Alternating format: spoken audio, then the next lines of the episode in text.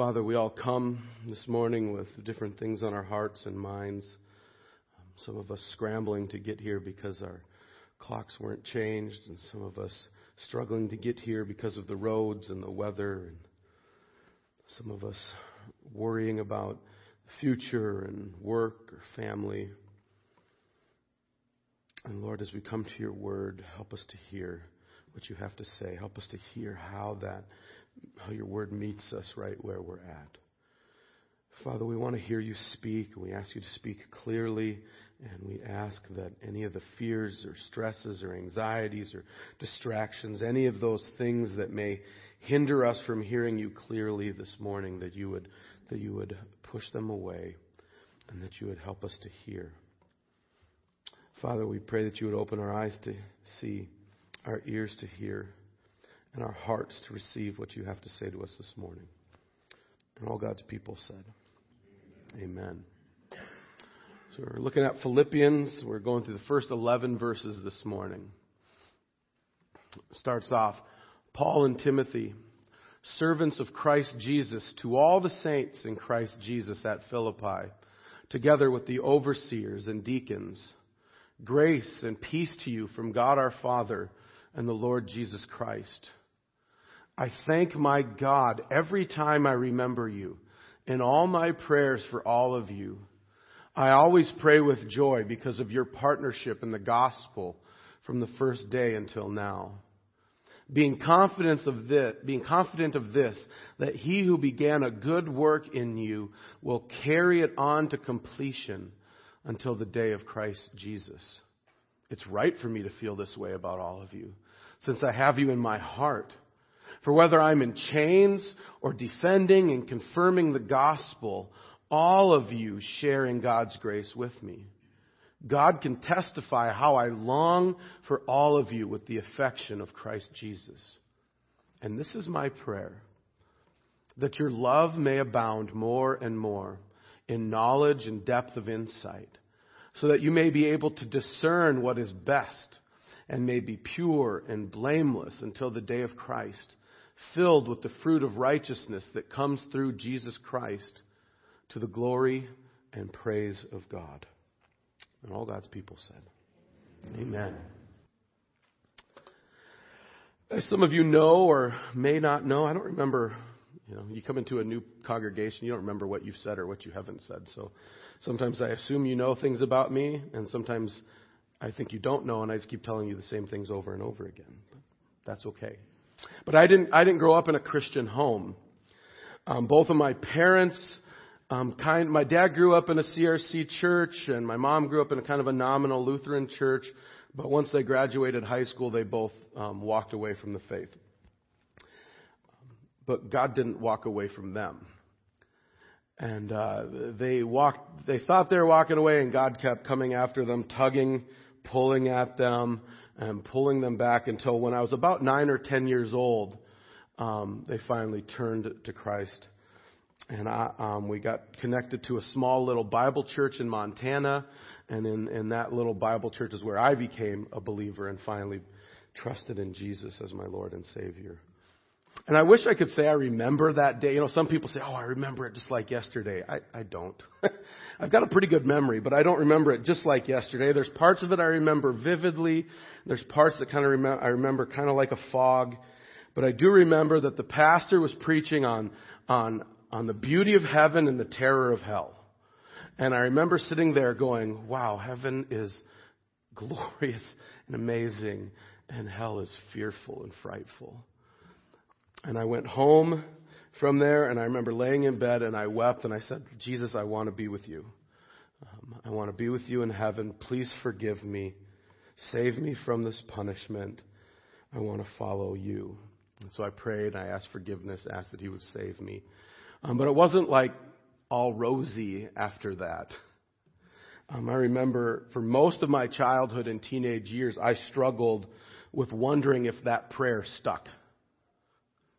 I remember wondering, maybe I think I'm a Christian, but maybe I'm not really a Christian. And you know, there's that there's that verse in there's that passage in the Gospels where where all these people are coming to Jesus, right, in the in the end days, and Jesus looks at them and says, I never knew you. And they said, Wait, wait, wait. We did all these things in your name. Like we thought we were Christians. And Jesus said, I never knew you. And so I, I was afraid. I thought, man, maybe I think I'm a Christian and I'm not. And I remember, you know, probably like 200 times I asked Jesus into my heart, just like maybe one of these times it's going to stick. Maybe I'll be good. And I just had, I had no assurance. And I found no comfort in it. And I, and I was worrying about it over and over and over again until I came to this verse. And, uh, to be honest, I don't know if it's exactly this verse, but the truth of this verse, when it, when it really grabbed hold of my heart, assurance came. I mean, Paul says, I am sure of this, that he who began a good work in you will bring it to completion at the day of Jesus Christ. I mean, does that stir your heart like it stirs my heart? I mean, I, I read, I read that and I still get little tingles crawl up my skin. He who began a good work in you will finish it. God starts something and he will finish it. And Paul says, I'm sure of it. I have no doubt, no question in my mind. If God starts it, he will finish it. And, and it's the, that assurance begins with just understanding that. He who began a good work in you. I mean, when I, when I was younger, I thought that I was the one who started that good work. I thought, man, I was just smarter than my other friends who weren't believers. I was, you know, I was a little better. I, maybe prayed a little bit. You know, I, I thought I was kind of the one who did that. I was the one who found God, I thought. And yet, the reality is, I think back, when I first heard the gospel in that church service, I wasn't seeking God at all. I really had no desire. I didn't know him. He wasn't on my radar. I really couldn't have cared less. But then God brought me there and I heard the gospel and he opened my eyes and he stirred my heart and I believed. I mean, it's even the story of my parents. You know, my, my, my parents walked away from the faith and they had no intention of going back and yet my dad found himself in a dairy barn milking cows and the only station he could get in the barn was Christian radio station where he heard the gospel over and over and over again, two hours in the morning and two hours at night. Now, he wasn't seeking God. God was coming after him over and over and over again. And God began that good work in him. He began that good work in me, and he's the one who began that good work in you. And, and, and I think back to those days where I really wrestled with assurance of my salvation. And, and, and I just was really fearful that I was not a Christian. And the reason I was fearful is because I thought I started that good work. But deep down inside, I knew I wasn't strong enough to do it. I thought maybe, maybe I didn't pray quite hard enough. Maybe I didn't say the right words or have the right, you know, maybe I didn't do this well. I knew deep down inside that I was not strong enough to start that work, and so I was fearful. And yet, when I found out that it was God who began that good work in me, then why be afraid? I'm not strong enough, but pff, do you doubt God's strength and ability? I mean, I'm not smart enough, but He knows everything. I'm, I'm not powerful, but He's all powerful. Right? I'm not that loving, He's all loving. And if He's the one starting that work in us, we can rest in that promise. He started it in us, and He's going to bring it to completion. He's going to, he's going to finish that work in you. He, he's never going to leave you nor forsake you. He'll, he'll continue to walk alongside you, shaping you and molding you so that you begin to look more and more like Jesus. And he's not going to stop until he's finished. And it's going to take a long time. He says, it's not going to be completed until Jesus Christ comes again. so settle in for the long haul. It's going to take a long time, but one day when, when we're fully resurrected bodies and, and we're in the new heavens and the new earth, we will be complete just as Jesus is complete and God will do that work in us. I, I, I like to go to conferences. And, uh, and where I used to live in Minnesota, I was about an hour away from John Piper's church, and they do two or three conferences there a year, so I usually picked one and I would go to it. And I remember being seated at this question and answer session where they have a panel of people and different people ask questions.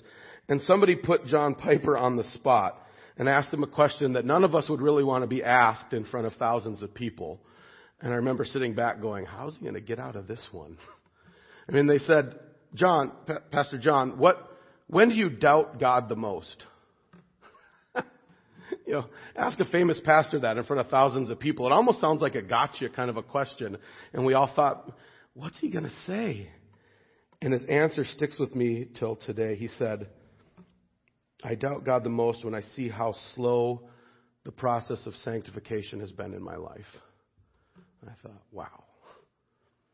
Say that another way. He said he, he can look at his life. He was, you know, almost 70 at that time. And he said, I've been following, I've been following Jesus for 60 something years. And I would think I would be further along than this. I would think that I would be stronger and, and, and more mature in my faith. And when I see that I am not as far as I should be, he wrestles with it. It just has that idea that sanct- becoming more like Jesus is a slow, painful process.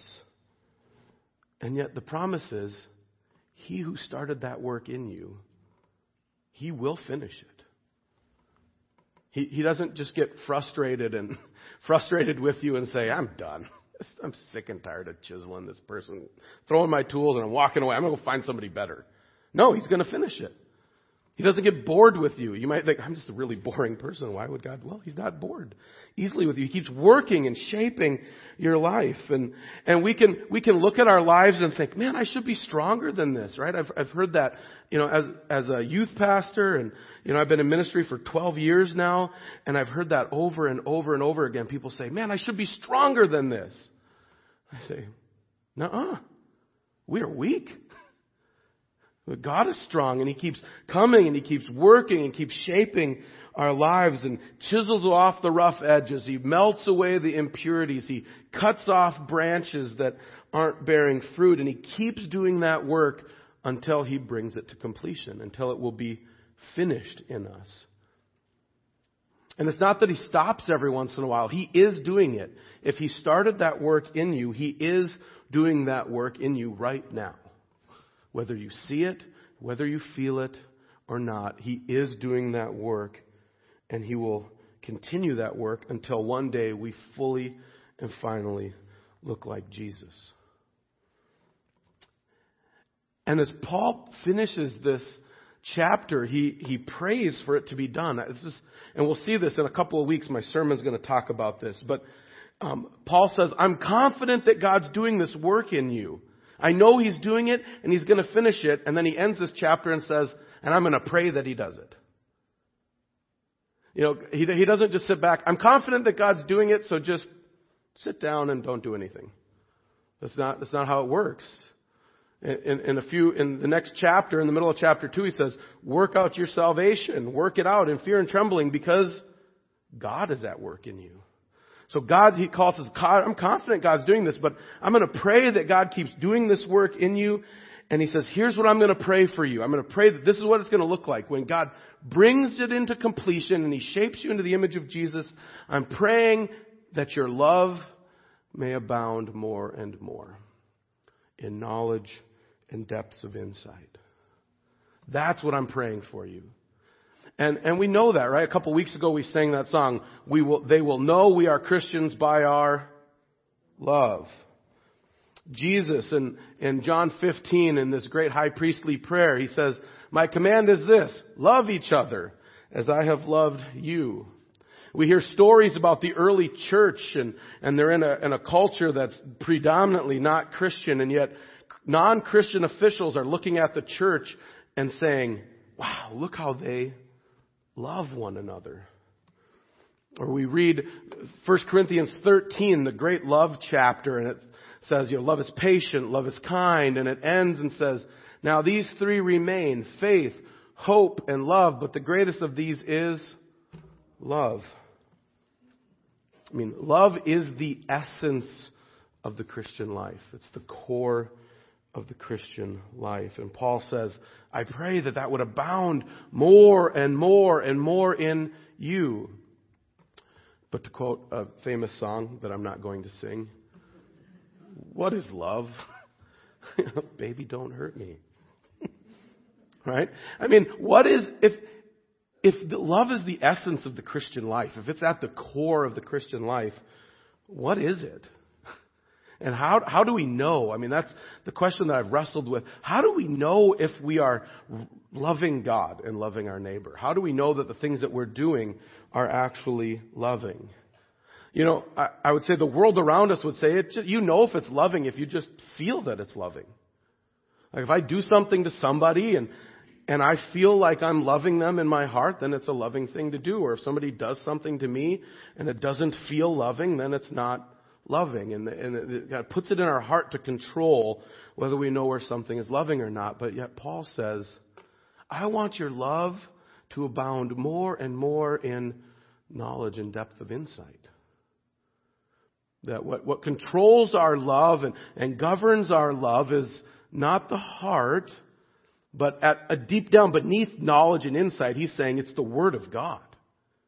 The, the Word of God is what, what tells us and shows us how we rightly love God and rightly love our neighbor. That's what, that's what governs it. And, and as we do this in the world, I, I can guarantee you, because I've had it, I've had people scream at me and say, that's not loving. I say, but God tells me it is loving.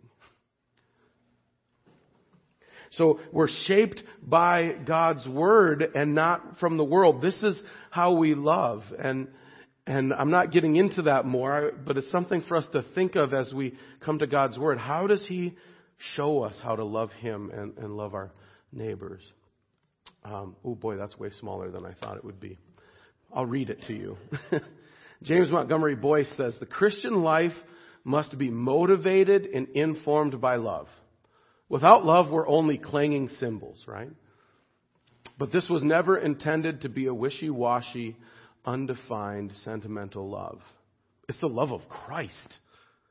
Hence, it must be a love governed by biblical principles and exercised with judgment. The love of Christ is at the very heart of the Word of God. And so our love should be shaped in those ways. And he says, the, the reason I want your love to abound more and more, the purpose behind that, if you ever see so that, there, he's talking about the purpose, is so that you may be able to discern what is best. When, when we have this knowledgeable love or this insightful love, he says, then you're, you're able to discern what is best, the best way to love God and to love our neighbor. Not just a way or some kind of a way, but the best way to love God and love our neighbor. And as we're shaped into the image of Jesus Christ, we do that better and better. Because we really mess this up a lot. I mean, I know I do. Sometimes when people say, that's not loving, it's not because the Bible says, it's just because I'm being a jerk. And so, so I need the forgiveness of Christ and I need God to finish the work in me so that I may abound more and more in true love to God and neighbor. And then he gives us this picture of what it looks like for that work to be completed in us. He says, if your love abounds more and more, this knowledgeable love, knowledgeable insight, you know what's best, and that you may be pure and blameless until the day of Christ, filled with the fruit of righteousness that comes through Jesus Christ. And I want to make sure we hold a couple things in tension as we listen to this, because on the one hand, we know. I mean, I think if we're really honest with ourselves, we know that we are not pure and blameless and righteous that even, even as a believer, we've been forgiven and we're being shaped to become more like Jesus, but we know that our sinful life clings onto us like a angry toddler grabbing onto our leg and you can't get them off. You know, it's just, it's not gonna let go. It stays there and doesn't want to let go. And so sin creeps at our door. And so scripture tells us this beautiful picture You are not pure, you are not blameless, you are not righteous, but Christ is. His life was pure and blameless and righteous. And, and when we turn to Him and we, we ask forgiveness and, and we, and He takes that pure, blameless, righteous life and He credits it to our account. And now when God looks at us through Christ, He sees us as pure and blameless and righteous. Isn't that incredible? We are not. But because of what Christ has done, God sees us that way. And yet, He's shaping us into the image of Jesus Christ. He's working in us to become more and more like Jesus, the one who is pure and blameless and righteous. And so we never, we don't hit that standard yet, but God's working and shaping so that we become more pure, more blameless, more righteous. And when He finishes that work in us, we will be fully pure, fully blameless, fully righteous. I mean, is that, is that incredible? Think, that, I mean, a day is coming. It's not in this life where we will be fully pure, fully blameless, fully righteous. But a day is coming when you will be, and sin will no longer have sway over you because of the work of God He's finishing in us. There will be a day when our hearts will fully want to love God and fully want to love neighbor, and we'll be fully able to do both of those things. But as we wait for that day, and we fail at it repeatedly, we rest in the fact that Christ has granted us his righteousness. And we trust that God is still at work in us, finishing what he started. And Paul finishes this whole section telling us what the point of it all is. And I think this is important. The point of this all, the fact that he's finishing this work in us, isn't primarily about our own comfort or our own benefit. Paul's saying the point of it all is to the glory and praise of God. That's why he's doing this work. That's why he's shaping and working in us. God started the good work in you for his praise and for his glory. He continues to do that work in you for his praise and for his glory. And he's going to finish that work in you for his praise and for his glory. Because that's the point of our whole life. The, the purpose of our life is to glorify God and enjoy Him forever. That's your purpose in life. And isn't it beautiful that Paul says, and guess what? I'm confident of this, that when you're in Christ, He's going to do that. He's going to do that work in you. I mean, Paul says He's going to do it in you, even in, in really mundane things. He says, whether you eat or drink, Whatever you do, do it all for the glory of God. I mean, even in mundane things, like when you were eating breakfast this morning, uh, whatever, I don't know, everybody likes different breakfast. Whatever you were eating for breakfast, whether it was eggs and sausage or granola, um, Paul says when you're doing that, that should be to the glory of God. As, as, you, as you're driving here on bad roads, I might have to repent. Um, you should be doing that to the glory of God. As you work in your job day to day, to the glory of God. As you retire, to the glory of God. As you play hockey or whatever it is, it's all to be done to the glory of God. And the cool thing is, as Paul says, and he's going to do it in you. He's going to finish it. We're going to fail and need to repent. But God's going to keep working at it and shaping and, and pointing you to the fact that you will glorify God even in the small little things of life. And so we rest this morning in the fact that God started a work in you and He's going to finish it. And He's not going to leave you behind part way. He's not going to give up on you, but He will continue to work in you and shape you so that you become more like Jesus and He will work in you and shape you so that your love would abound more and more and more in knowledge and discernment. He'll purify you and refine you and He'll work in your life so that your life begins to bear fruit and He will work in you so that you will fulfill your purpose in life, which is to glorify Him. And we can rest in that, that He is doing that work in us now and He will finish it. Let's pray.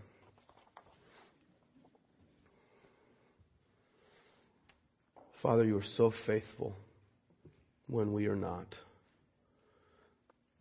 Thank you that we can trust you. Thank you for this promise that when we recognize our own weakness and our own frailty, that we can trust in your strength. We can trust that you will finish the work that you've started in us. Father, help us to rest in that more fully. Help us to lean on you and your strength. And help us to rejoice in the work that you're doing. Lord, bring us to the end and bring us to completion. And all God's people said, Amen.